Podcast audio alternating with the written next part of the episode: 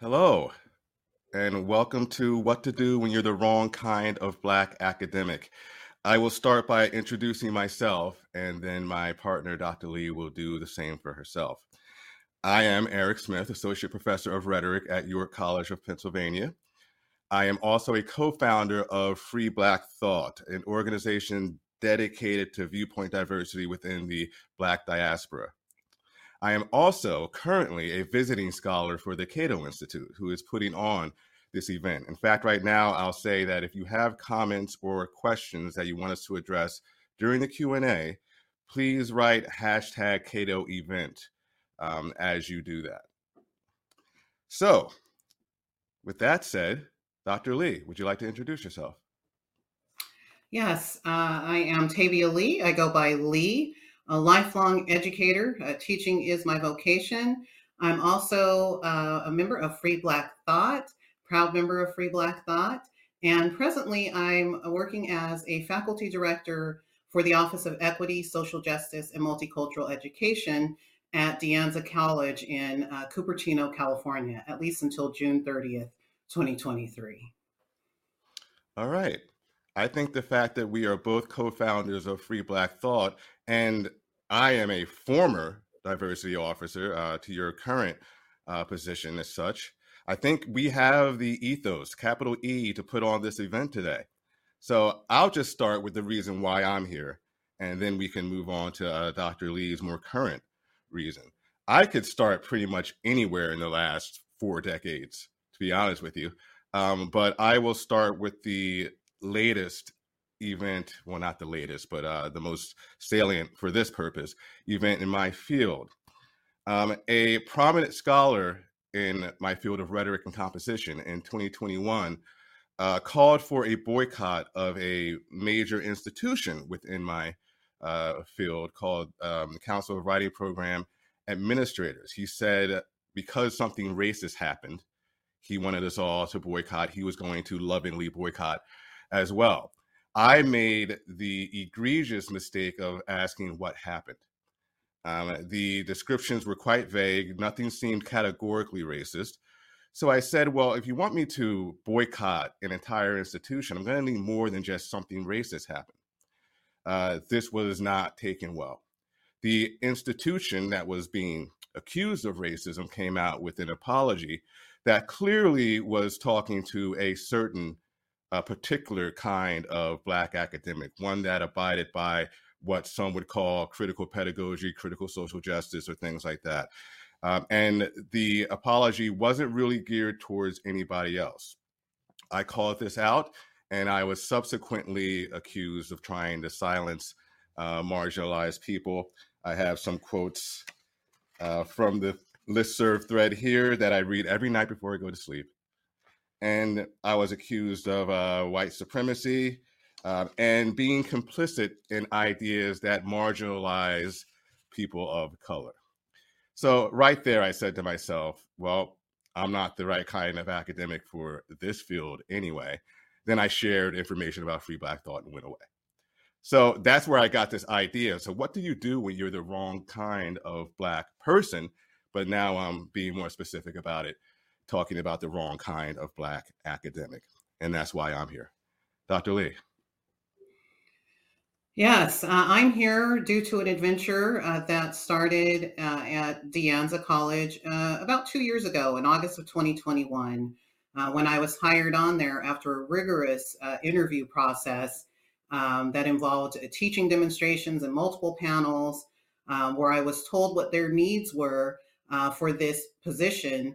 Uh, as a faculty director for an Office of Equity, Multicultural, Social Justice, and Multicultural Education. Um, I was advised that this was a, a position that was positioned as a faculty member um, and that it would involve leading an institution-wide transformation around those three topics. And uh, one of the things that was pointed out to me by the panelists was that the office that I would be potentially working in was a little too woke. And I asked them, what did they mean by that? I'm always curious about definitions when people use certain words and terms. And they told me that it was that some of the uh, people in the office were making faculty feel uncomfortable, like they couldn't come to the office as a resource. Um, they would often accuse faculty members of uh, being racist or call them out.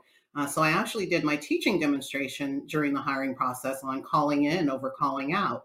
Um, and I assured the panel that by their definition, you know, I, I definitely didn't identify as woke, and that what I try to do is create spaces where people with diverse and divergent opinions can come together, share their perspectives, and then identify points of commonality to best serve students. And um, as I set out to do that work, I was hired on based on those things.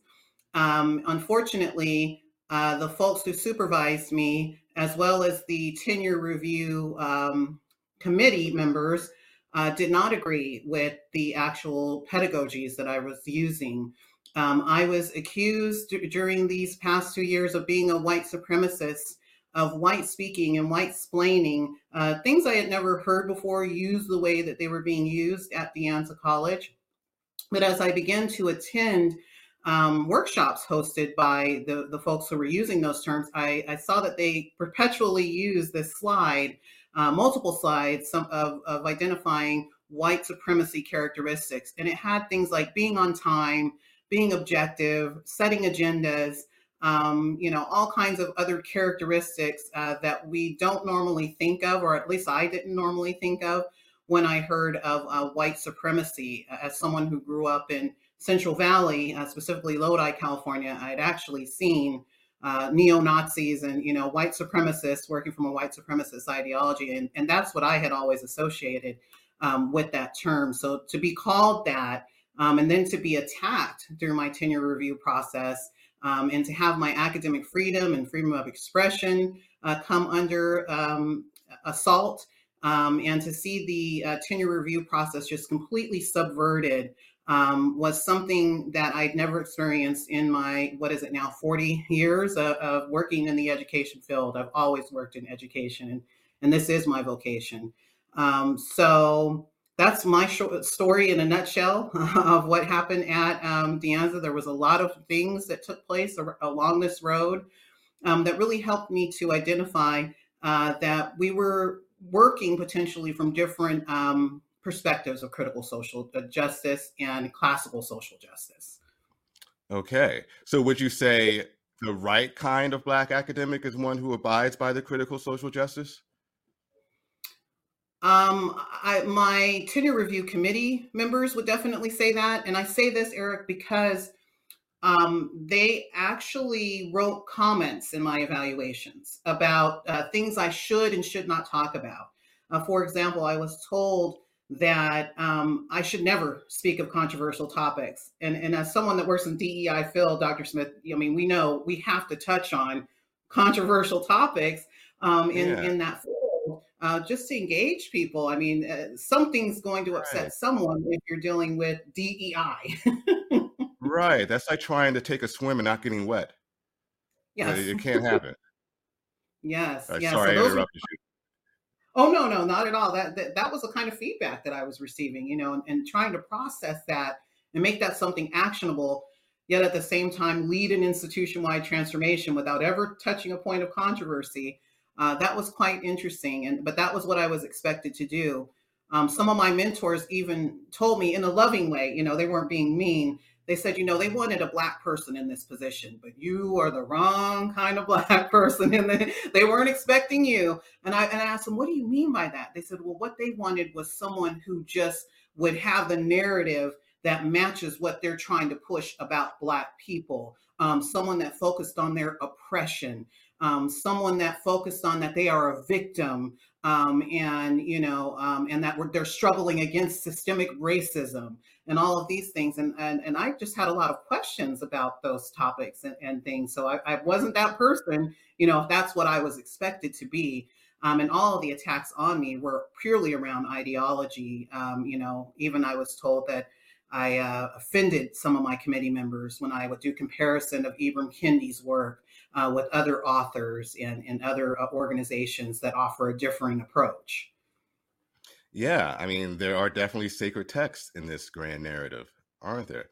I think the grand narrative is, is reflective of a uh, racial group consciousness, right? As opposed to me, who uh, embraces more of an individual liberty uh, methodology of going through life. If you are a part of this race group consciousness, then, you know, you you tend to think your in group is perfect and right, and the out group is always wrong, right?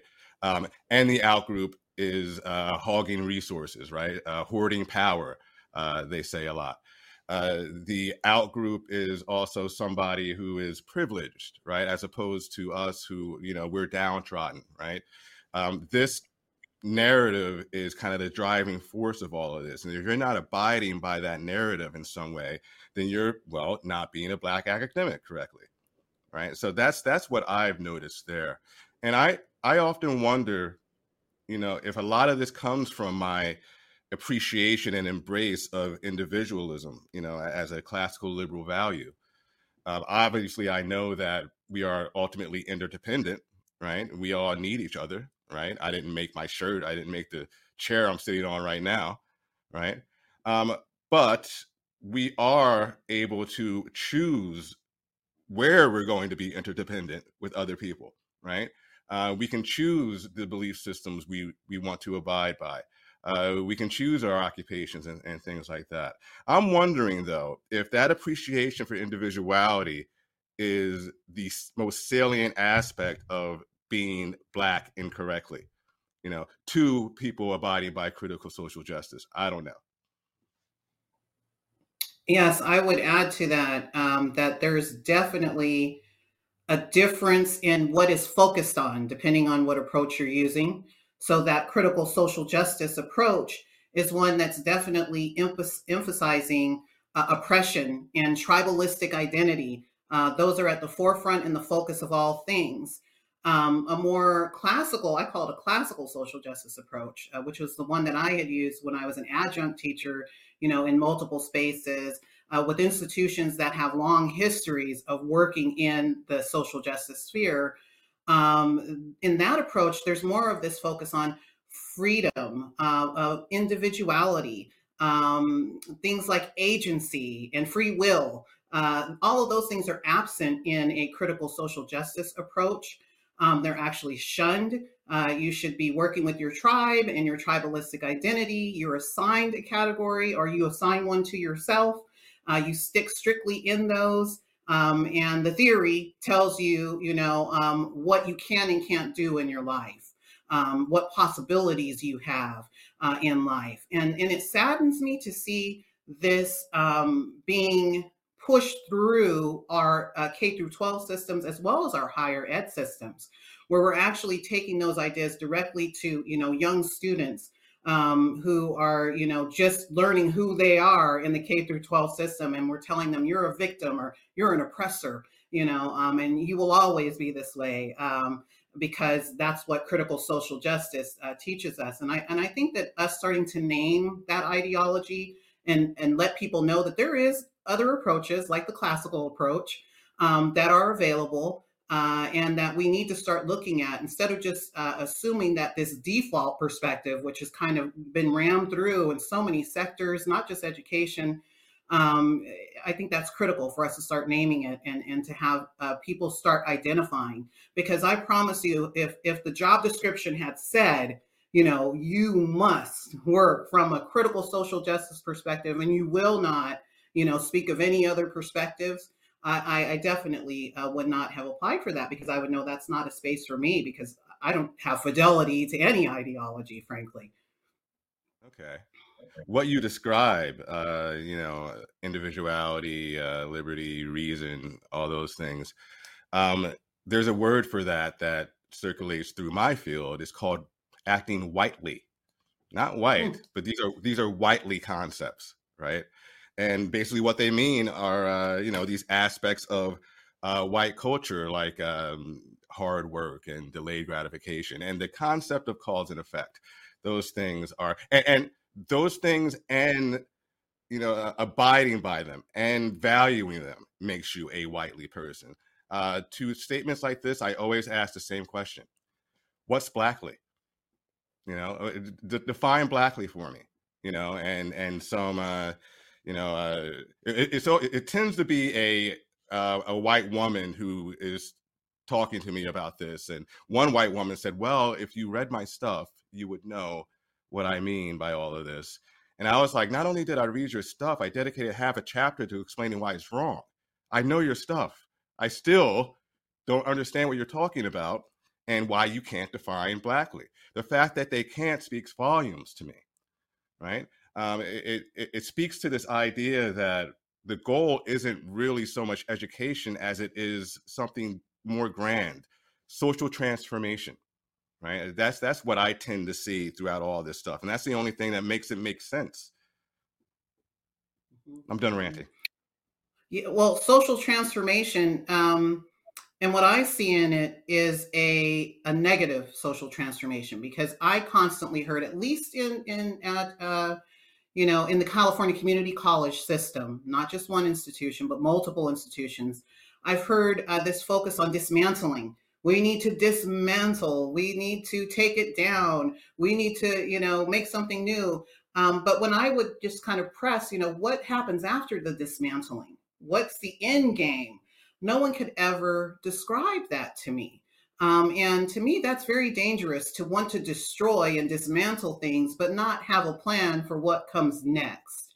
Um, and I think that that's something that um, is so crucial for people to start interrogating and asking questions about when people are bringing in uh, these concepts of equity. You know, what do they really mean? Um, if, if we're talking about social justice, what perspective are we working from, and what is the end game?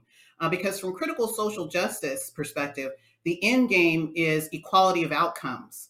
And just really let that sink in uh, from every sector, in every meaning of the word, meaning there's equality of outcomes. Everyone has the same outcome. What does that mean for democratic society? Uh, what does that mean for education and differentiation of instruction, like we like to talk about in K through twelve, and personalizing learning, um, when everyone has the same. Um, and what happens to classical social justice outcomes, or, or, or things that, you know, the end game for that would be more of equality of opportunity.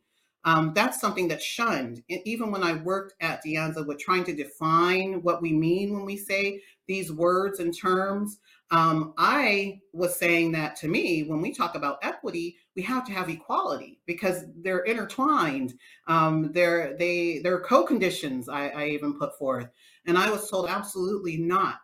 Um, I was told that equality is a thing of the past. Uh, we're not focused on that anymore. Don't mention it. Uh, what we're focused on is equity. And then I would say, well, then tell me, what is equity? And I would just be shown pictures of, you know, graphics of, of people standing on boxes and, and, and explanations like, we're going to level the playing field. Okay, how do we do that? Then I was shown pictures of um, apples falling from a tree. And, and this was in one particular workshop. And the person said, equity means everybody gets some of the apples. And I was like, okay, how does that translate into pedagogy and curriculum and what we do in the classroom? Uh, and, and I would never get an answer. And in fact, I was shunned. I was deemed a pariah for even just asking those kinds of questions. Yes, and that sounds all too familiar again. I've told you this before, I'll say it again. I'm very sorry all that happened to you uh, quite recently. Uh, but it all seems to be a symptom of critical theory, a, a an overarching theory from which a lot of this stuff derives. The point of critical theory is to disrupt. Where critical thinking wants to, you know, find a solution to every problem, critical theory wants to find a problem to every solution. Um, because the idea is that the status quo is unacceptable and it must go. My issue with that is that that seems antithetical to what education is supposed to be. Education, among other things, but mainly it's supposed to help students figure out how to negotiate and have agency in this world, right? Um, navigate their way through this world, negotiate meetings, uh, converse. Um, you know, uh, civil dialogue and things like that, aspects of classical liberalism. The problem is, if you successfully teach a student to do all those things, you are indirectly maintaining the status quo, the status quo you want to change. So there's an inherent contradiction there um, that causes a lot of uh, confusion, a lot of uh, hypocrisy, really, and a lot of subterfuge. You know, there are a lot of people, there are some people in my field, uh, and they're being more blatant about what they're doing uh, lately, who are basically saying they're doing this to, you know, change society. Yeah, it it says in the books that it's a composition class, but we're really, you know, trying to change society, and we're doing it through composition. Not everybody has that goal. Um, I am not entirely sure everybody should, especially in general education classes. Uh, but that seems to be what's going on.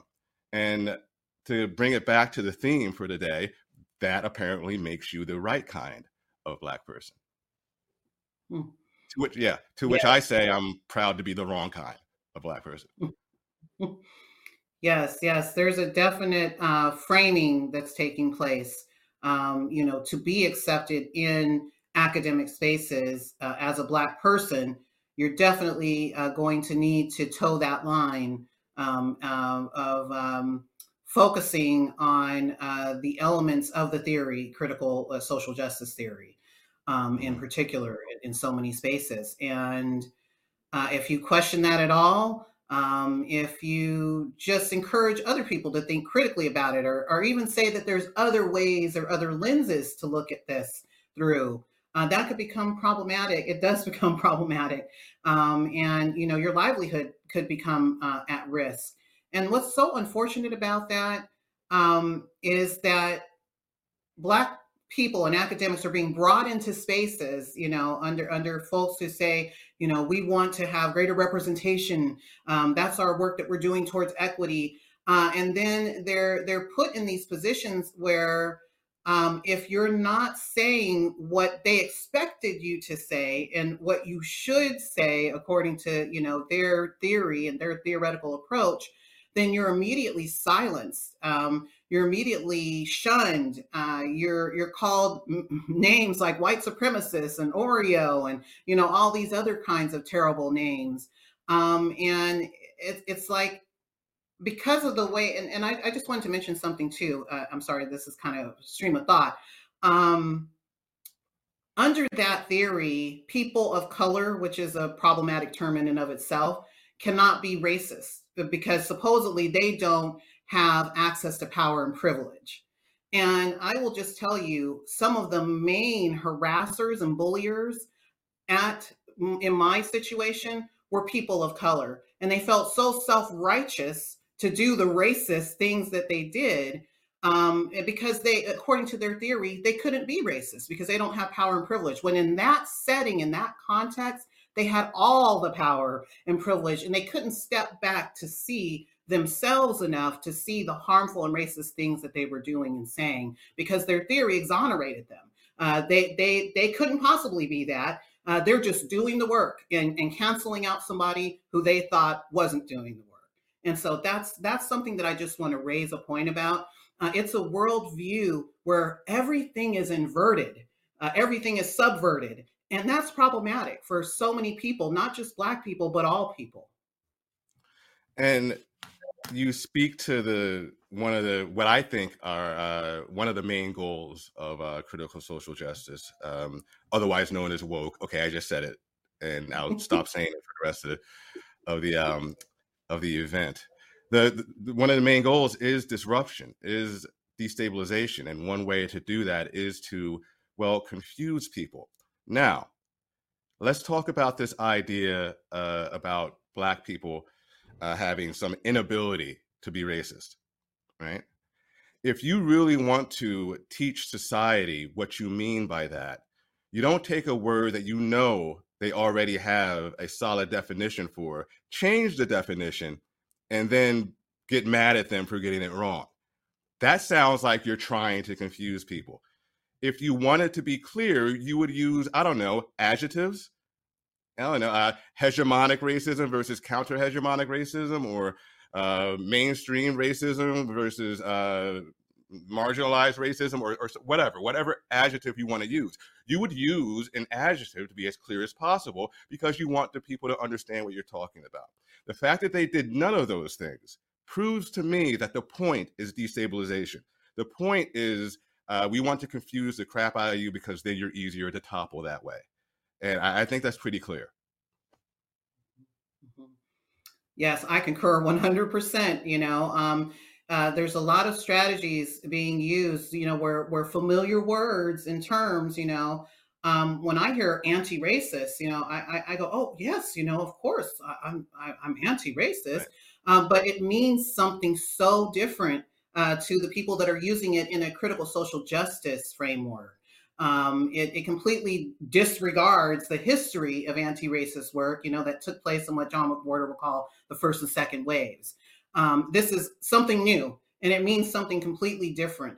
Um, and so uh, that's why when I meet with people and I talk to people, I, I'm always trying to hear, you know, what do you mean exactly when you say that term or that word? Because that'll help me to better understand what we're actually talking about here. And so we can create some meaning between each other. Um, but what I often find is that there's a reticence, a, a, not just reticence, uh, um, an absolute resistance to defining clearly. Um, to being transparent about what is really meant.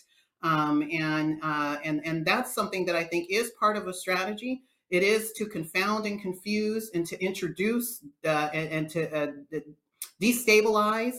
Um, and, and, and that is the primary goal. Um, it's not about creating meaning or pathways forward or anything of that nature.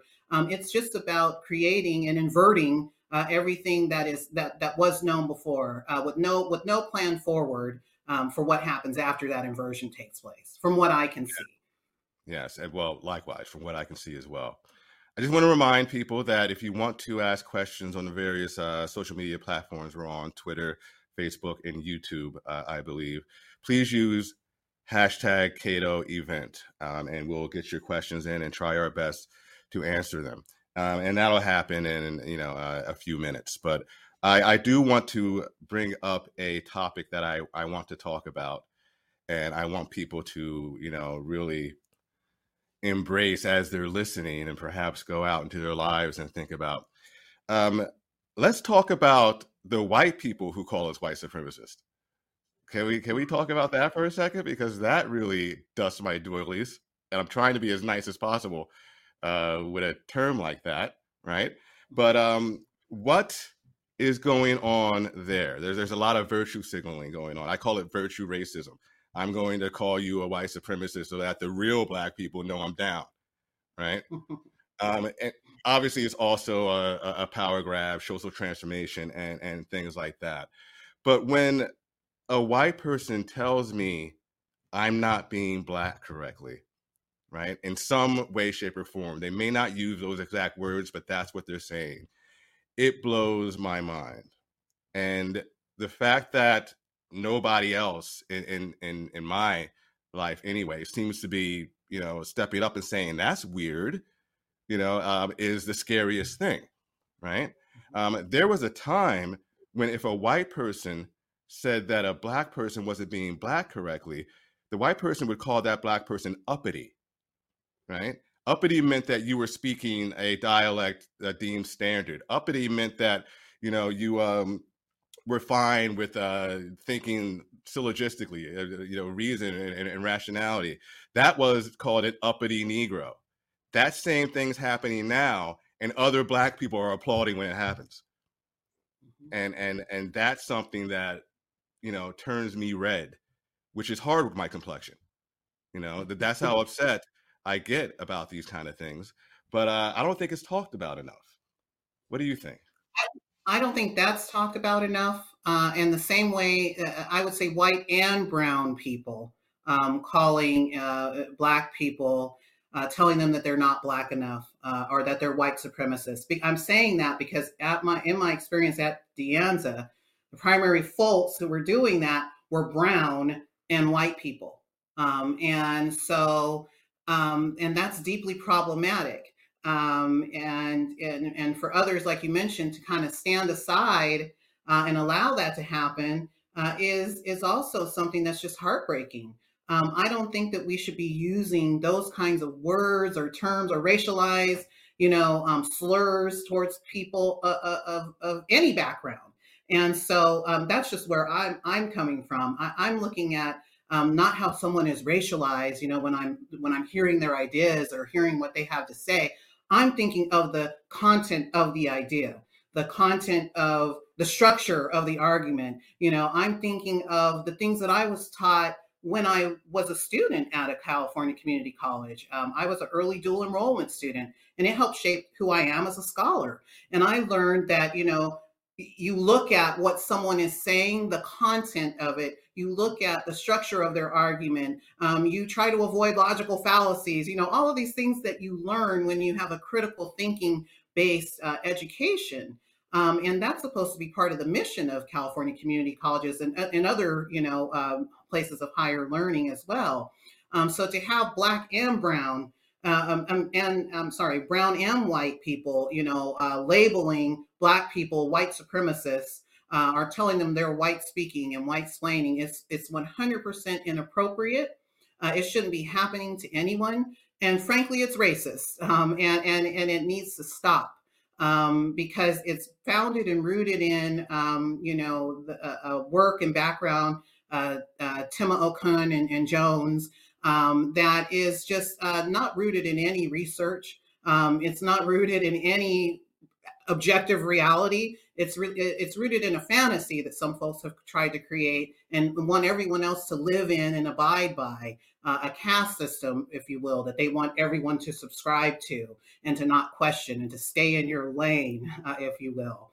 Um, and that's a big problem, uh, because some of the pedagogical practices that are being enacted as a result of this, um, some of the organizational practices like these racialized affinity groups, Uh, they're so problematic. We're putting people, again, in boxes. We're, we're dividing them from each other. Um, we're telling people that you need to talk to your tribe first, and, and a representative from your tribe will come back to the whole council and, you know, speak to all of us. That's ridiculous. It shouldn't be happening in any academic space or any civic organization space, but it is, unfortunately, because many of the consultants that are being brought in, brought in Uh, are working from this critical social justice perspective without fully disclosing it when they're hired on. Uh, and, and, and sometimes I say, like, maybe they don't know. Um, but the more I've thought about this, I, I just think it can't be something that you're unwittingly doing, you know, without knowing. Um, there's a clear difference between a classical and critical approach. And so uh, more and more, I'm starting to think that there's an intentionality there. Um, before I was kind of like, well, maybe, maybe they just don't know, or they didn't have words to name it. Um, but I've just heard from so many people what's happening in so many places nationwide, uh, that I'm starting to say, hmm, maybe it's, maybe it's very intentional. Shut down conversation or, or, uh, discourage naysayers from naysaying. The whole idea of positionality comes into mind right now. And I'm reminded again of another thread in this infamous, notorious uh, listserv that I often talk about. Uh, I, I believe the thread was called Ethos and Ad Hominem. Um, and what it was about, um, if somebody isn't deemed credible, you know, um, is telling them that their positionality doesn't matter. Is that like an ad hominem fallacy? Right. Uh, sometimes it is, sometimes it isn't. But what I got from that thread was that, you know, if you don't have the proper positionality, the conversation's over. Right. That could be a conversation starter. Here's why I think you shouldn't be talking about this in this way. What do you think about what I just said? You know, conversation. Right. Uh, critical inquiry in, in, in, in an academic discourse. Right. Um, or in a civil discourse, you know, forget about academia. I mean, this is a societal uh, good idea. Uh, don't shut down the conversation. Talk to this other person. The fact that they, the fact that people who abide by uh, critical social justice theory and pedagogy refuse to do that is because A, they don't want to dignify the other side with a response.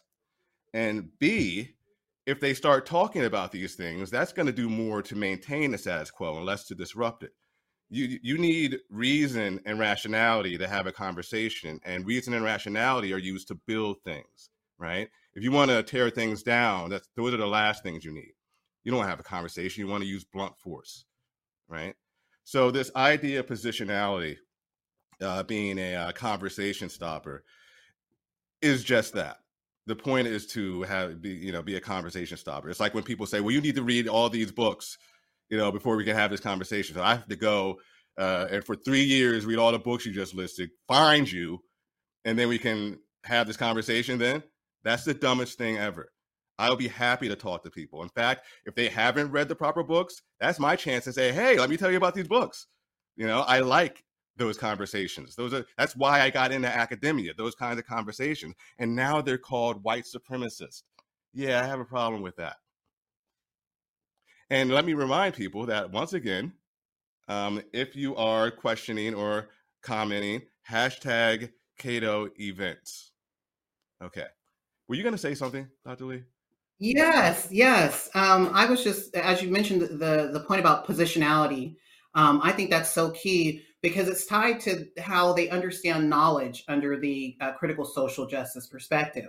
Um, they really believe that knowledge is relative. It's based on lived experience, is a term that you'll hear quite often. Um, and uh, again, if you're if you're speaking from a lived experience that doesn't match the narrative that they need to put forth about Black people, um, then that becomes an issue. And you need to, you know, be quiet and not speak and let the oppressed um, victimized Black person speak, because that's who we need to hear about from a critical social justice perspective.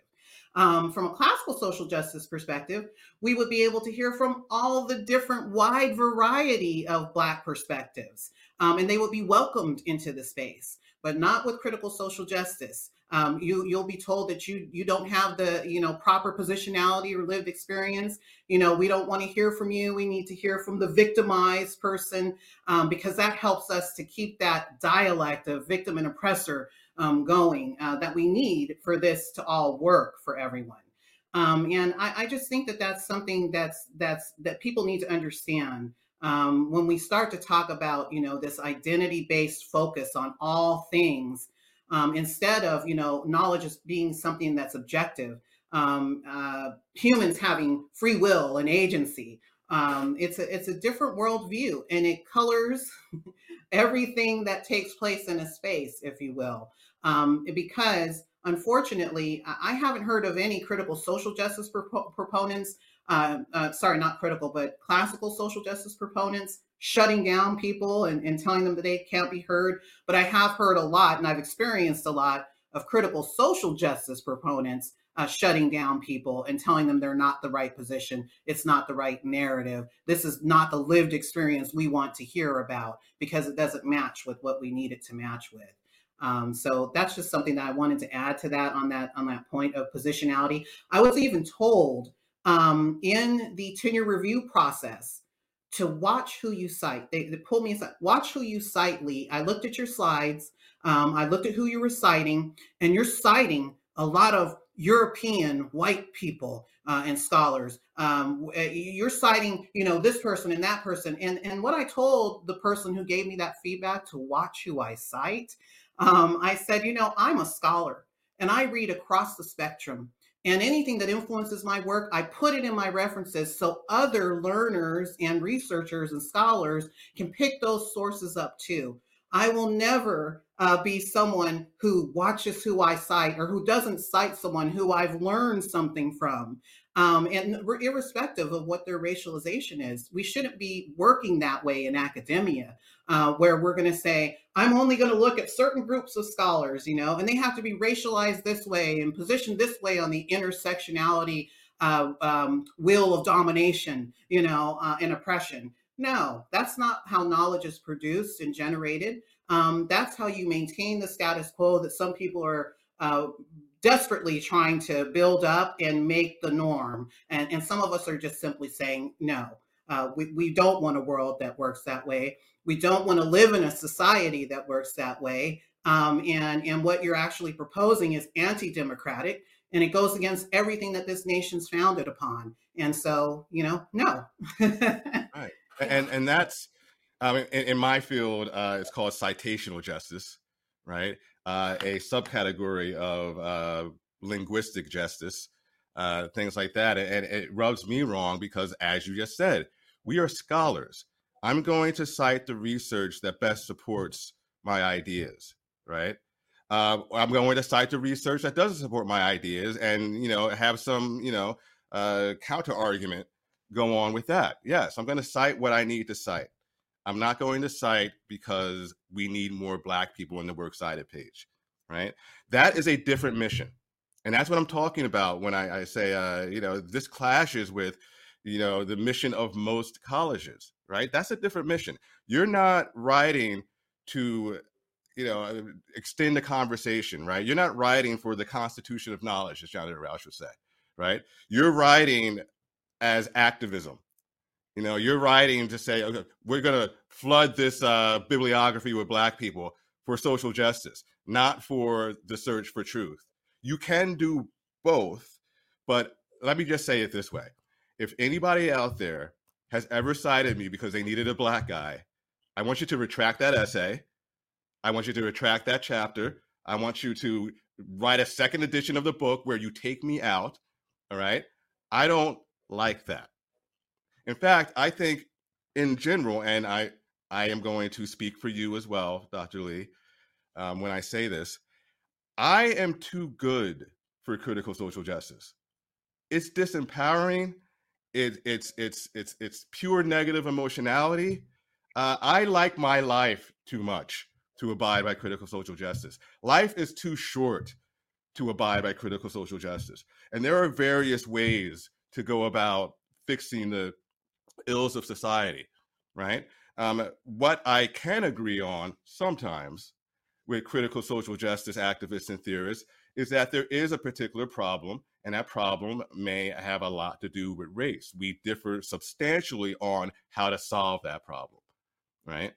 And I, I believe that critical social justice, let me rephrase that. I believe that classical liberalism is social justice if you do it right, right? The problem with merit isn't merit. It's that people weren't abiding by it. They they were hiring their nephews and stuff like that. You know what I mean? We have to fix our abidance to these things. We don't have to get rid of these things, right? Individuality is not atomistic individuality. It doesn't mean, you know, every person is an island, right? It just means you have free choice to associate with whoever, whomever you want to associate with. That's all it really means. Reason, dialogue, deliberative, democracy, spontaneous order in civil society. If these things are done correctly, that is social justice. And yes, we do have a lot of uh, issues with class and and you know uh, you know schools that need a lot of help, right? Um, I think um, as far as housing and residential issues are concerned, there's a lot of problem. There are a lot of problems there still that we need to uh, address. I'm not saying everything's perfect. I'm saying their way of going about it is not my way of going about it, because what I want to do is reform, and they want to tear down. And on that happy note, yeah. Maybe we should uh, start the Q and A here. Now, we have a lot of questions so far, so I want to make sure I do this correctly. So, see here. Anonymous from a platform I don't recognize says, why should the color of any human have precedence over their self or being? Or are we only able to keep racism alive by the constant media dribble and hammering thereof? It is a small percentage of humanity of all races that are racist. Should we not be the change? Well, my first response to that is, you know, uh, there are two kinds of racism at play here, um, the interpersonal racism and what's called systemic or institutional racism, right? Um, and the systemic or institutional racism is something that is harder to deal with because it's built into certain institutions, apparently, right? Um, it's systemic, it's throughout society, right? That's why one of the primary tenets of critical social justice is the question isn't, Um, did racism happen? The question is, how did racism manifest in this situation, right? Because systemic racism has racism systemically incorporated into the world. So that's uh, kind of, that's that's more of the racism that they're talking about. But um, I think the question is getting at the fact that we harp on race so much that it's at the forefront of our minds and not in good ways. And um, this is a result of media coverage, be it the traditional media or social media. And um, I think the questioner has a point um, uh, to suggest that we may be harping on this a little too much. What do you think? Uh, yeah, I think it's it's definitely something that's driven not only by media, but by scholars um, in, in institutions um, and, and the perspectives that they're working from. Uh, I call the critical social justice uh, theory, it, I, it falls under what I call a neo-reconstructionist ideology. Um, and what I mean by that is, is the way that racism is defined as baked in, systemic, ever-present. We cannot escape it. We can never overcome it. That is a neo-reconstructionist perspective. There are other ways of viewing the topic, um, including skeptical eliminativists. Um, and, and one of the, the, the pioneer scholars in that field is Doctor Sheena Mason. Um, and she puts forth the argument um, that, you know, racism is not everywhere. It is not ever present. It is not, um, it is not um, something that is baked into society that we cannot escape or overcome. Um, and she even argues that, you know, part of the problem is this incessant focus on race as something real. Um, she questions whether it's even real as a construct. Uh, she would say that it's not real um, and that we need to eliminate it from our discourse, from our um, media, from our interactions with one another. Uh, she argues that what we really need to focus in on is racism and that interpersonal racism uh, that takes place and that holds people down and back, um, and that it is something that can be overcome with education. Um, with um, with um, uh, pr- approaches that focus and center love and inclusion. And I mean that in authentic ways, not in, in the way that a critical social justice proponent would use that. Um, so that's something that I think just creating awareness that there are other ways of seeing it, because right now we have a default, Doctor Smith. Um, all the um, the consultants that are out in so many fields, it's a multi-billion dollar industry. Um, they're working from a clear neo-reconstructionist perspective, I would say ninety-nine out of one hundred times. And then you have like the one percent uh, who are taking approaches that are different, uh, like the Chloe Valdaries, like the uh, Carlos Hoyts, like the Sheena Masons, uh, people of that uh, who, who aren't in the mainstream, Um, who we're seeking to elevate because they're showing other pathways and other tools and other resources and ways to do this work. And I, that's why every time I speak, I try to elevate, you know, that there are these other approaches. They are emergent um, and, and they have good tools and resources to use in the educational setting, the civic setting, um, and, and, and just in uh, even in the corporate setting where we're starting to see this too. So that's just something I, I wanted to point out there. Uh, it's a, a different understanding of race, racism, racial equity, and all of those things that go along with those topics. Yes, the people who are supposed to be getting rid of this are the ones perpetuating it. Um, I don't think that's always a result of simple, simply being misguided. Um, I like to look at this whole situation teleologically. What I mean by what is the end goal? I think the telos, the end goal, needs to be sacrificial. What I mean by that is, you know, if you are a diversity officer, you know, um, or if you're somebody who's trying to, you know, create racial justice on your campus and in your corporation, your goal is inherently to make your job obsolete at some point in the future, right? That's the point. The point is, I mean, I want Free Black Thought to just say free thought one day, right? I mean, I don't, I don't, I because that will mean that we don't have to convince people that there's viewpoint diversity within Black America. We don't all think alike. You know, we'll be past that, and therefore we would need something like that. We change our mission. We won't go away. I'm not crazy, right? Uh, we change our mission to something in line with classical uh, liberal values or something like that. I'm speaking for the whole uh, group right now. I'm sure they're uh, happy about that. Um, but that's that's what I see here. If you're not doing that, if your job isn't to work yourself out of a job as soon as possible, you're part of the problem. You know, that's the definition of a grifter right there. When that word's used, that's the definition. If you're creating grad programs where you can get a master's degree in critical social justice, you don't want racism to go away. Right? Then that, the resources, the time it went into creating that program, all for naught. You don't want it to go away. Kendi suggested a, uh, a a branch of government or something, a department of anti-racism. You know how hard it is to get rid of a department of anything? Clearly, he does not want racism to go away. The very people charged with getting rid of racism are the ones who want it the most. that seems to be happening right now. I, I think we need to start talking about that more, a lot more. Okay, next question. Let's see if I can figure this out. Um, let's see here. Anonymous, again, from either Twitter or Facebook or YouTube, says, I agree with your description of this serious cultural problem. How best to reverse this catastrophic indoctrination of American students of all backgrounds at all levels, resulting in degradation of used to be world-class education system, both arts and sciences. Is reversal even possible? So let me summarize all that. Can we, uh, you know, send the pendulum back the other way and hopefully stop somewhere in the middle, or is it too late? Hmm. I don't know. Well, now, I've, part I've, of my work it is, yeah. What were you saying? Oh, I was going to say part of my work is is um, around raising awareness um, that there are these different race ideologies at work and at play, um, and the and, and the response that I've received from students and equity practitioners is that this is work that needs to be done more broadly uh, because there isn't a, a naming of what's taking place. There isn't an awareness uh, of the philosophies, or I call them ideologies, that are at work.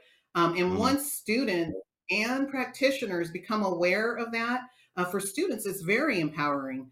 Um, I did a, a workshop with um, psychology students. They were uh, working there. It was a practicum, um, and they had gone through multiple years of graduate school. They're working on their PsyDs. Um, and At first, there was a lot of resistance, like, why are we talking about race? Like, I, I've heard it so much. And that was actually said at the beginning of the workshop. Um, by the end, when I got through unpacking, you know, that there's these, I, I used four, um, you know, race ideologies. Uh, the person said, you know what, I just realized why I have such a resistance to talking about race is because literally my whole program that I've been in for four plus years now has been working from this neo-Reconstructionist perspective. And every time I come to a workshop or, you know, I, I, I uh, engage with something, I'm told as this person racialized themselves as white, as a white person, that I'm bad, that I'm negative, that I have a history of oppressing people, um, and, and that I need to reckon with myself. And they said, thank you for not using that kind of approach and helping me to see what approach was in use, because that's going to help me to better interact with my clients and to better understand ways forward that don't utilize those kind of toxic ideologies. So again, it's that default that we're hearing um, uh, over and over again. There's a default perspective. It's being pushed through teacher education programs. It's being pushed through schools and colleges and universities and civic organizations. And we need to call out the default and name it, and say there are other ways to do it. Just saying that makes you a danger as a Black academic. That's why I was called a pariah and told that I was deeply offensive and, um, you know, that I shouldn't do such things. I was told I, I'm leading people to danger by getting them to think critically and, and to identify, you know, these different uh, race ideologies. So that's what needs to take place. And when you have that knowledge, Uh, the empowerment to know, you know, when my professor's standing up there speaking about race and they're and they're framing it in this way of uh, victim and oppressors and so forth, um, then they're a neo-Reconstructionist. That can help me as a student know better how to navigate that class and how to make it through um, successfully so that my grade doesn't suffer um, because this person's clearly steeped in an ideology that they're working from. Yes. Um... My field of uh, rhetoric and composition, it's not an easy field to pin down. Some people are doing rhetorical studies. Some people are focusing just on writing, um, what have you. But there is this idea among those who I would label critical social justice um, scholars, pedagogues, a- activists, what, whatever you want to say, um, that, you know, any request for dialogue from a hegemonic source, a, a, a source of power, right? The oppressor as opposed to the oppressed can't really be trusted. Um, their real goal is to maintain power, right? And this goes back to critical theory. This is this is Horkheimer, it's Adorno, it's Marcuse, it's even Habermas, right? Uh, to some degree, you know, uh, words from the powers that be cannot be trusted. You can't be in this field and have that attitude towards conversation and dialogue, right? So it cancels each other out. I am a big fan of this idea of having alternative spaces for, for learning and things like that. I'm currently working on one for rhetoric uh, and, and composition, something to get back to the basics kind of, or to talk about rhetoric in a way that is most relevant to a free, pluralistic, and civil society. That's what I think we need the most right now. And I, I want to make sure there is a space that focuses wholeheartedly on that. But that's uh, that's a heavy lift, right? It's unfortunate that it has to happen, but I think it does. Um, I want to ask another question here. This comes from Teresa. I'm sorry, I, I, I'm uh, not tech savvy. I don't really know where, uh, what social platform this is from, but Teresa, thank you very much. Um, to what degree do you think critical theory promoters are true believers? How many are going along without really buying it, maybe afraid to say otherwise? What do you think, Doctor Lee?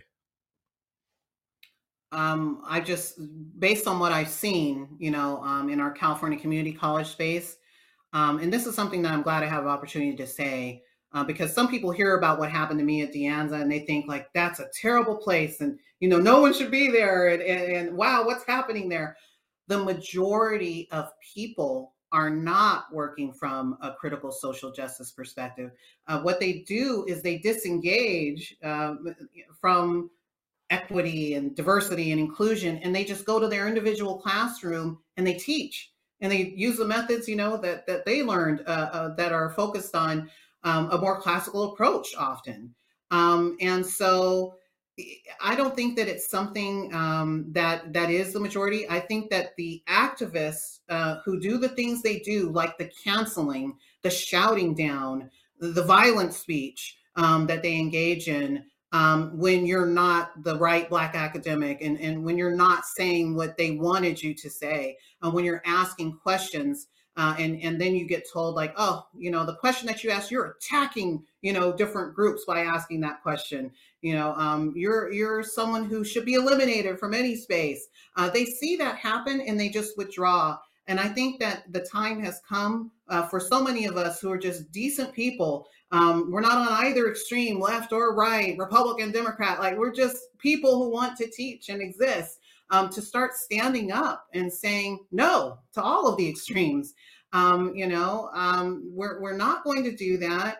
Um, just because you shout at us or chase us down hallways or, you know, um, do all these other things that you do from your activist standpoint to, um, to shut down meaningful dialogue and opportunities for it.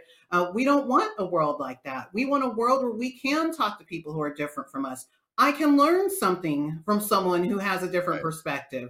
Um, and right. so I think that that's something that we need to start asking and demanding in our spaces, um, not being afraid of, of being canceled um, or of what may come, um, having that moral courage is what I call it, um, to speak up, to stand up, to ask questions, and getting that knowledge under your belt to be able to say, you know, this sounds like this kind of perspective. What my vision is, is, you know, something else, and and, and being able to point to other ways of doing the work, if you will, um, because right now we're being told there's only one way. Um, and if you don't do it that way, you're not welcome and you're shut down. Um, and then people see that and it creates a chilling effect where you're like, oh, I don't want that to happen to me. You know, so I think that that's important for people who feel like, you know, I'm not identifying with any of this. I just want to be a decent person, to start speaking up more um, and, and demanding, you know, that the extremes on all the spe- sides of the spectrum uh, stop trying to dictate to everyone else, you know, what our destiny will be as, as humans. Yes, that is very well said. Um, as far as true believers and people who are silencing themselves, I mean, it's it's it's an understandable phenomenon, um, especially when you're, you know, a grad student, new to all this, not a lot of uh, power in any way, especially when you're somebody who's got a precarious job position anyway, you don't want to rock the boat.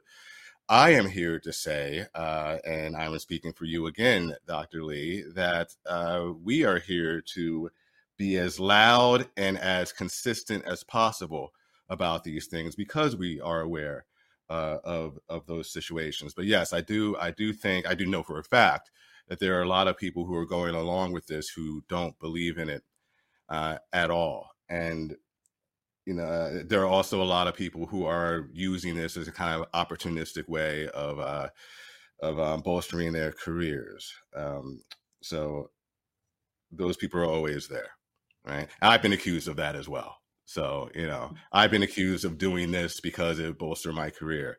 Um, uh, I, I remember a white person accusing me of that, you know, a, a while back. And I, I, I think about it way too much. I'll just be driving and I think about it and I almost crash because I'm that angry, you know. Um, we should probably move on to another question before I lose it. So let's see here. Oh, Paul Cook, thank you very much. This is interesting. Obviously, you've both had a lot of time to reflect on your respective experiences, and thank you for sharing them with us. You're welcome, Paul Cook. Upon reflection, would you say that you made any missteps or mistakes in your handling of these situations? What would you have done differently? Can I take a shot at that one? Yeah. So, um, as a teacher, Um, reflecting um, about my process and my craft is something that's just embedded into my being. Um, so I'm constantly reflecting, you know, after a workshop, after this event, I'll be reflecting on it. Um, and, and from that reflection, um, I would say that I, I would do nothing different um, uh, than, than what I did, because everything that I did in, in the space at, at, at De Anza College was my most authentic self. I was my authentic self at every moment, and um, I just did things that I um, do as a scholar. Um, I asked critical questions. I encouraged others to think critically, um, and you know, uh, when people attacked me for that, I didn't uh, come back at them with you know animus or anger or, or, or you know the way that they were coming at me. I continued to be my authentic self and to welcome and engage all people. Um, and I'm someone who, if you have a different perspective from me, I can still work with you. We can still make amazing things happen. Um, that's the work that I'm used to doing as a D E I specialist, uh, working with and through um, adversity, um, difference of opinion. Uh, that's what this work should be uh, involved in doing. Um, and you should be able to disagree with someone and still have a, a fruitful and wonderful relationship with them where you're able to transform things for the betterment of students. Unfortunately, my critical social justice aligned colleagues do not work that same way. Um, and they literally attacked and attacked viciously, nonstop at every point. Everything I said or did was inverted um, and subverted and, and mischaracterized uh, to fit in a narrative uh, that they wanted to advance. And, and the facts didn't matter, the evidence didn't matter, the impact, the positive impact that was being had didn't matter. Um, because that positive impact was not what was being stop, sought. What was being sought is dismantlement, destruction, right. uh, pointing out the problems without solutions. If you take nothing else from this conversation, listeners, uh, take that. The the goal for a lot of people is destabilization. Um, when you see students shouting down uh, presenters, uh, when you see uh, professors being canceled for, you know, doing their job, right? It's, it's about disruption. It's about destabilizing the situation because a st- destabilized situation is easier to topple. Um, to continue with what you were saying, uh, Doctor Lee, um, my mistake, I think, was relying too much on social media, right? Um, these conversations um, are not conducive to email threads. Uh, that's better than Twitter, but still, uh, Twitter is not conducive to these kind of conversations. I like this. I like face-to-face. Like if people want to engage me on Twitter, I'm like, no, let's have an event like this and we can actually have a conversation. This is a lot better. Uh, so my biggest mistake, my biggest regret is trying to have these important conversations on a social media platform. It does not go well. Um, what's more, it it's harder to express to the other person that you want to have this conversation and you are not afraid to be wrong, right? I don't think if if somebody, if I'm wrong, if I lose an argument, I'm better for it. You know, uh, now I can better refine my ideas. Now I can correct my ideas. In a sense, I won. The other person stayed the same, right? That's how I look at it. Maybe I'm crazy, but it works for me. These conversations need to happen. They don't need to be dumpster fires, as a lot of people like to say. They don't need to be that at all. Uh, they can be conversations with people you don't agree with, right? And they can be spirited, right?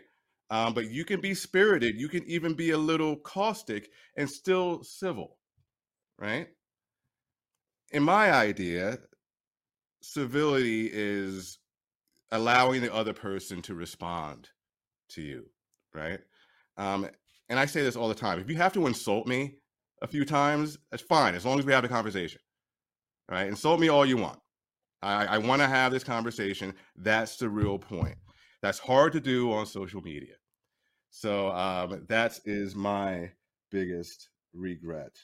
Let's. Um, can I, can I um, yes, just yes. piggyback on something you said, because it, it triggered a, a thought for me. Um, because you mentioned humility briefly there, and I think that that's so important. Um, from a critical social justice perspective, what they want people to focus on is what they call cultural humility. Um, and what that really means is decentering whiteness and, you know, viewing white people as the oppressors and, and all of those things, and being humble about it and being able to accept your role um, as, as an, a victim or oppressor. What I really focus on in my work, which is a more classical social justice approach, is intellectual humility. And that touches on what Doctor Smith was just mentioning about. So um, I think it's important that we realize that none of us has all of the answers or all of the solutions or the right answer or the only answer, right? Um, we're exploring things together, complex topics. And that's okay to not have all the answers. It's okay to be wrong. Uh, it's okay to make a mistake in your thinking or in your actions. Uh, you won't be canceled for it uh, as you would under a cultural humility approach. So I think we really need to shift back towards intellectual humility um, and de-emphasize this, this whole construct of co- cultural humility, which frankly is toxic uh, when it's implemented under a, a neo-reconstructionist ideology. So that intellectual humility, the ability to say, you know, I don't know everything. Um, I don't have all the answers. Uh, there's some things that I that I know very well, but I could still learn more even about those. I think that that's so needed on all sides uh, of the political spectrum and the social spectrum uh, right now in so many spaces. And, and we need to do that so we can all come together um, and be able to advance a, a better world for all of us. Yes, very well said. Um, I have a question from um, Mark Stoddard on YouTube. All right. Suitcase words in mission statements at institutions are rarely unpacked, so to obscure their meaning. Why is this happening, and how do we promote transparency? Um, suitcase words, I, I love that. Um, the nerd version of that is ideograph, right? Um, an ideograph is a term that has various different meanings. What everybody can agree on, however, is that they're positive, right? Freedom. Or justice, that's a good one. Everybody thinks justice is a good thing, but your version of justice may not be my version of justice. Your version of justice may be antithetical to my version of justice, but we think we're talking about the same thing. Um, sometimes that's done by accident. Other times it is done very purposefully, right? Because who can be uh, upset with the concept of equity uh, or who can be upset with the concept of inclusion? That's fantastic. Inclusion means you're including everybody. What it tends to mean, though, is that you can't say anything offensive about anyone. It's a microaggression kind of situation.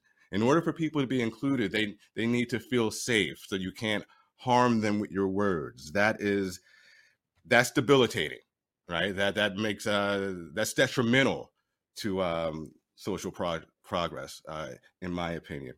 So a lot of times these suitcase words, I love that term, Mark Stoddard, I'm going to steal it, and I will cite you.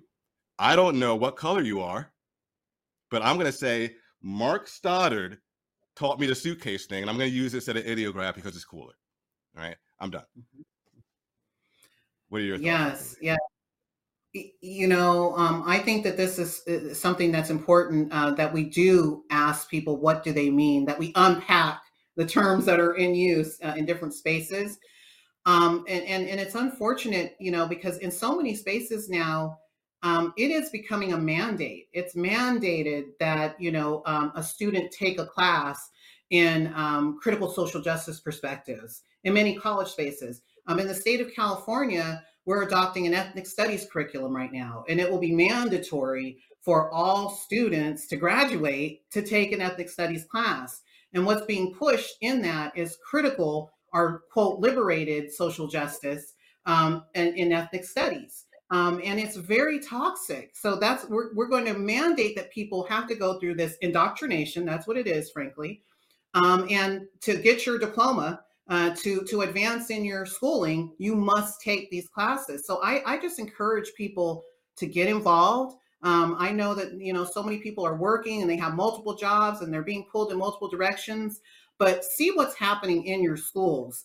Um, take a look at what classes are being required and what new classes are being invented and legislated as required, um, and start to contact your Uh, local politicians and your state representatives and, and, and voice your opinions about them to your local school boards. Um, get involved, because if that doesn't happen, these things will fly through, and they're flying through. Uh, they will become a reality for our students. Um, and when you've been raised up in an educational system that teaches you, um, you know, that you're a victim or an oppressor, um, and, and all of these toxic things that go along with critical social justice ideology, Um, that's going to be hard to undo.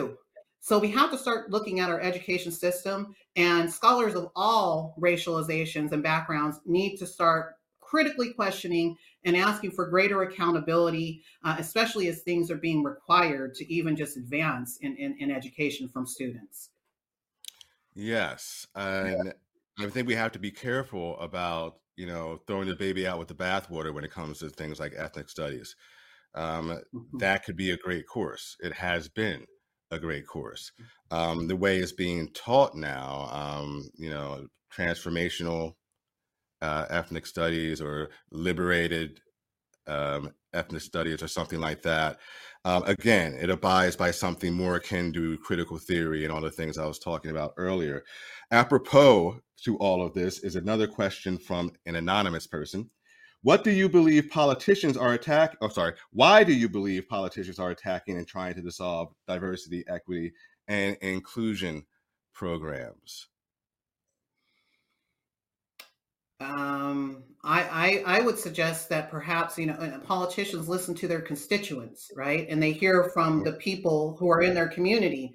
Um, and and if you hear some of the stories of what's happening in K through twelve, in community college, my own story included, um, in other spaces, you start to say, hey, what's going on there? That seems very dangerous. That seems very toxic. You know, um, who's keeping an eye on this? And so you would naturally go to your political representative and, and, and bring these stories to them. So I, I believe that there's a, a, an awakening of folks, um, an eye-opening. Uh, an awareness that's happening, um, where people are starting to hear what their child tells them when they come home from school, um, what they're being taught around race and gender and all these other topics uh, that affect all of us, um, and, and the impact that it's having on so many students and families and communities. Um, and, and that leads to, you know, folks saying, hey, something has to change here. And and how do they identify it? It's being identified as this D E I stuff, you know, like, where did that come from? It's everywhere all of a sudden.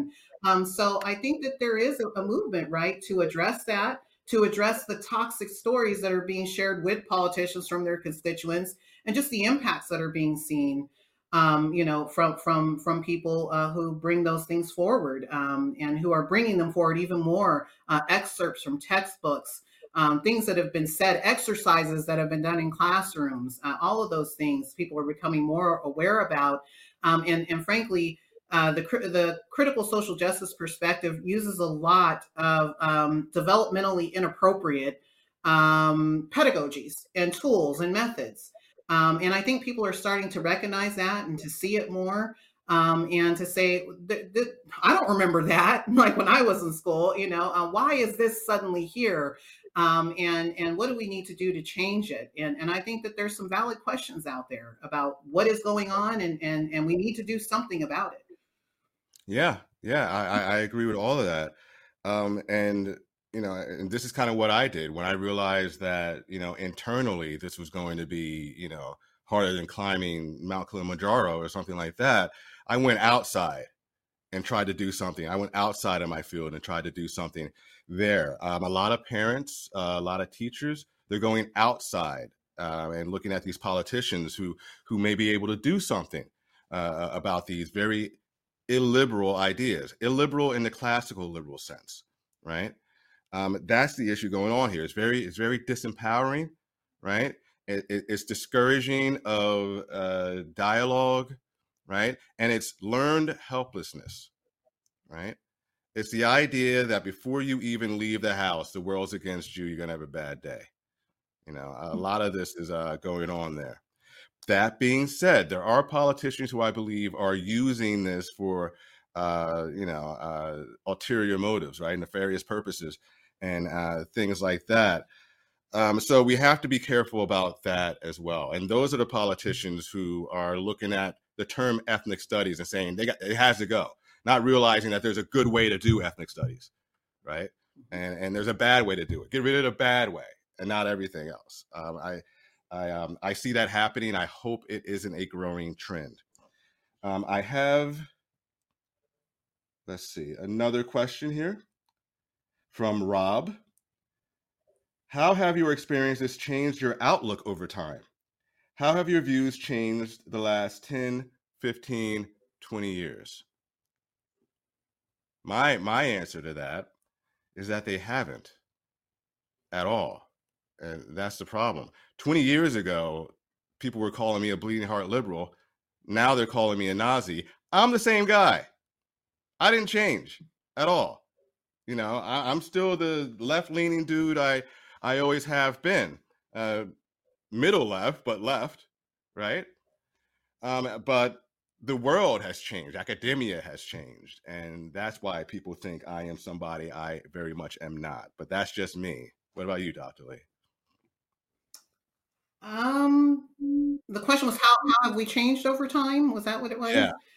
Um, yeah. You know, I, I think as as people, as as humans, as teachers, and I call myself a teacher and a learner, um, you know, I'm always open to change, um, to thinking differently. I think I've become more um, accepting of diverse viewpoints because I've seen um, the rabid um, attacks that some people make uh, in more recent years against people who think differently or who they perceive to be different.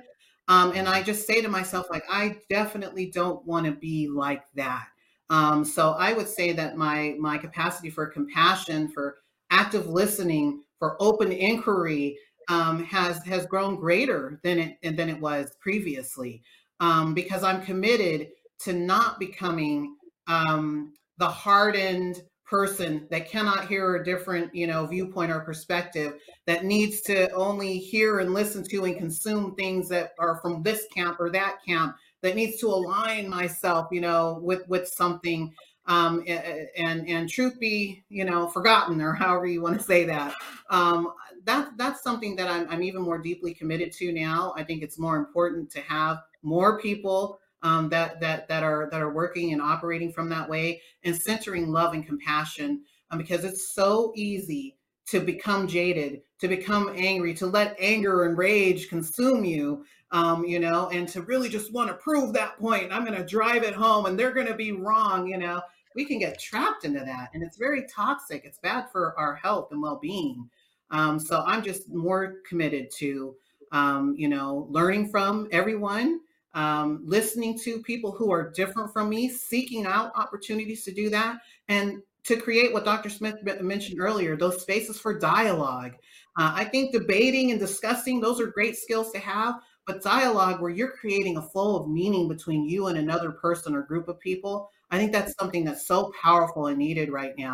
And so I just seek out those opportunities more. I, I've changed more by becoming more open, um, and, and by engaging more and not pulling back. as, as you can sometimes when, when you see a lot of toxicity around you. Yeah, yeah, you can for sure. Um, I think we have time for a couple more questions. Um, so I'll ask this one from Anonymous. Do you have any thoughts about the term and concept people born of slavery? I think this is akin to A D O S, uh, African descendants of slaves, right? The term, I believe, exists to distinguish between recent American immigrants from Africa and the descendants of involuntary immigrants. So what do you think about that distinction? I uh, I can uh, take a shot at it. That distinction came up when it was noticed that, you know, immigrants from West Africa and Jamaica were doing very well, right? They were doing very well. So th- that went against the narrative. So they had to do something else. Wait a minute, African descendants of slaves or um, people born of slavery, right? And they're different from the Uh, the immigrants who are rising up, not realizing that Jamaica had slavery too, right? Not realizing that, you know, um, the colonization going on in West Africa wasn't pretty, right? Where everybody's coming from some downtrodden situation. The difference is, I don't know, positive outlook. The difference is an empowerment, interpersonal empowerment. The difference is the belief in an internal locus of control, right? The very opposite of everything be, that's being taught through a critical social justice lens. They are taught empowerment, where A D Os are being taught disempowerment and being told, if you don't abide by this disempowerment, you ain't really Black. That's that's what's really happening, right? So mm-hmm. we should look at those uh, West African and Jamaican uh, students, see what they're doing, and then do it. That's my idea. How about you? I just think that this is another linguistic invention um, that is, you know, focusing on the Black-white narrative again. And uh, someone asked earlier about what did I mean, you know, by people of color. That's another one of those. It's lumping diverse groups of people, uh, brown and Black people, into one group. And who's the other group? The white oppressor. So that's why I reject terms like people of color, people of slavery, uh, all of these terms that are being invented to keep us further divided and focus on the Black-white narrative. They are inventions of neo-Reconstructionist ideology, and they're important to critical social justice because it gives them something to latch onto to, you know, um, um, seem like we're all organized against, against this oppressive force, you know, that's out there to get us. Um, you know, and, and that's why we need these new labels, and we need these new terms, and we need these coalitions. Uh, it's ridiculous, uh, and it needs to stop, and people need to reject it full scale. When someone uses that term with me, I'm going to say, what are you talking about? What what do you mean by that? What what's the what's at the base of it? Oh, there's that Black-white narrative again. I reject it wholesale. Everyone needs to reject it and say it's preposterous and ridiculous, and we're not going to use those terms, and we're not going to live in the way that you need us to live to keep those terms being something real or even referenced. Right. Again, we're too good for that. It's all yeah. about saving. God save the narrative, right? Um, if we have to invent A D Os now, then we're going to do that. God save the narrative. That's what's going on here. Um, I have another question from an A U student. Um, I'm not exactly sure which A U, but uh, I'll read the question. What can a Gen Zer do to promote freedom of thought, individuality among all my peers without having peers call me a racist for challenging the status quo that this institution specifically promotes? A U is a segregated racially, is segregated racially, and I think the course curriculum makes students afraid of each other. Hmm. These these are the comments slash questions that get at me the most, right? Because to be quite honest with you, I don't know what to tell this student. I I, I really don't. The, the ideas that pop into my head are, well, invite me to campus and I'll talk about it. Well, that can go horribly wrong, as we've seen in the past few weeks, right? Um, tell them to read uh, these kind of authors, you know, uh, compare uh Ian Rowe to Ibram Kendi, you know, read Agency uh next to uh, uh How to Be an Anti-Racist and, and compare them. No, that's also epistemic violence, right? So what do you do? And I'm sorry, A U student, I wish I had a clearer more robust answer for you. I don't. Well, I have some suggestions uh, for this student. Um, right. There are many resources available to you. You are a student at that college or university, just like everyone else. And you can do things like start student clubs uh, to help identify and support uh, diverse peers. Um, you can um, align with organizations that are starting um, campus-based um, uh, awareness and, and um, looking to elevate diverse viewpoints and to um, kind of push back against uh, these things. There are several organizations I would suggest that you check out, and I hope it's okay to mention these, Doctor Smith. Uh, but there's Foundation Against Intolerance and Racism. They have local chapters. They can assist you with getting a local chapter started. There's Turning Point U S A. Um, there's so many organizations that are uh, targeting colleges and universities right now to help students to have a safe space where they can engage diverse viewpoints um, and, and hear from peers that are like-minded. So I would suggest starting a club. If it's just you, starting it by yourself with the resources of a larger overarching organization, uh, just look up and Google things like diversity viewpoint, uh, freedom of expression on college campus, campus clubs, and you can start your own local chapter. It may start with just you and one other person or just you, but others will come. Keep at it. Don't give up. Uh, it takes time to warm up a deeply entrenched environment um, and to open it up.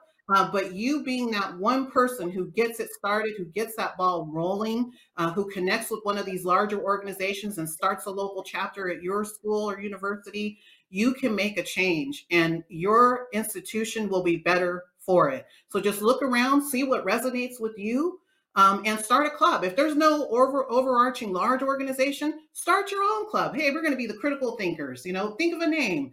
Um, we're going to just have meetings every Tuesday, Thursday, whatever it may be.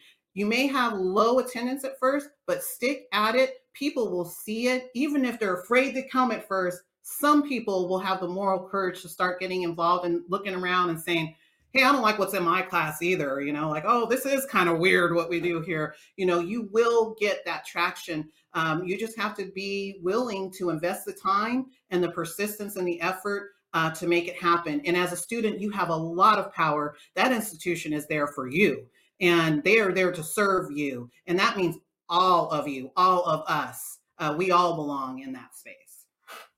Yes. Um, thank you for being more positive than I was.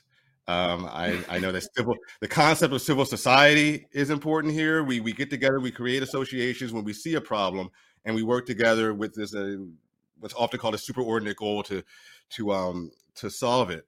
Um, I guess my issue is, you know, that's it's going to be rough at first. You know, the the, the seas aren't going to be smooth. There's, there's, there's, there's, they're going to be rough. That's what you have to know. All right. Um, that is great advice, but you know. It, They're not going to let the club just smoothly appear on campus. You got to know that.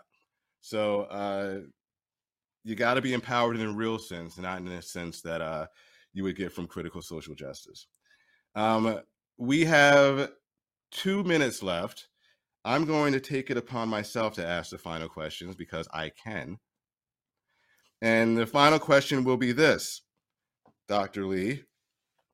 Do you think we as Black academics get it worse for pushing back against uh, contemporary social justice than white academics or even academics from uh, other ethnicities?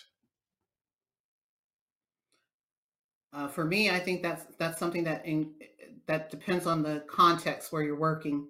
Um, you know, for me, the way I was attacked, um, at De Anza College, I've never seen anything like that in any setting. Um, and, and, and I don't know if it's so much with having to do with my, how I'm racialized or just that how I think and, and how I want to encourage other people to think. Um, that being something that um, Black academics are not supposed to do in today's world or in that context was something that was, um, deeply, it caused a lot of dissonance for me um, because I said, you know, what is, what have I, what rabbit hole have I jumped down here? You know, what is this strange universe that's so unlike any other educational space I've ever seen? Um, you know, why am I being called a white supremacist and accused of white speaking and white splaining? And what does that mean? Um, and what does that mean of their expectations of me as a racialized Black woman? Uh, what were they expecting me to be like? Um, and I, I think that that's something that that I'll continue to grapple with and think about. Um, and, and, and it's something that I definitely um, won't internalize, because then then then that then that wins, right? Um, that toxicity wins. Um, and, and, and I believe that, you know, irrespective of how you're racialized by yourself or by others, um, just being a critical thinker, a scholar, uh, those are things that are highly valued. Um, if you're in environments where you're being told that you're the wrong kind of Black person or the wrong kind of fill in the blank person, um, the problem's not you, the problem is that environment and, and those individuals who want to put you in a box, and they need you to stay in that box. So just remember that uh, from this discussion, if nothing else. Um, you are not a box, you're not a checkbox, you're a human being that is a complex uh, individual. You have your own unique story, and nobody can tell that story for you. Only you can tell it, and your story matters. If it's not in alignment with the dominant narrative, that is okay. You have a space in this world, and you are important. I could answer, but that's a great ending. You know, I I, I want to end on that note. I'm not going to ruin this, you know, with my boring answer. So let's just uh, close this out. I want to thank all the attendees today for, uh, well, attending, um, watching, and please know that this will be, is being recorded and will be available um, throughout, through Cato uh, uh, social media. Um, also, we had a lot of questions. I couldn't get to all of them, all right? So I just want to say I, I apologize for that, but I, I'm so appreciative that you cared enough to ask those questions. That is not lost on me. Um, we will have events like this again. Please attend, and hopefully I can get to your questions. Uh, and with that said, have a wonderful day. And again, thank you.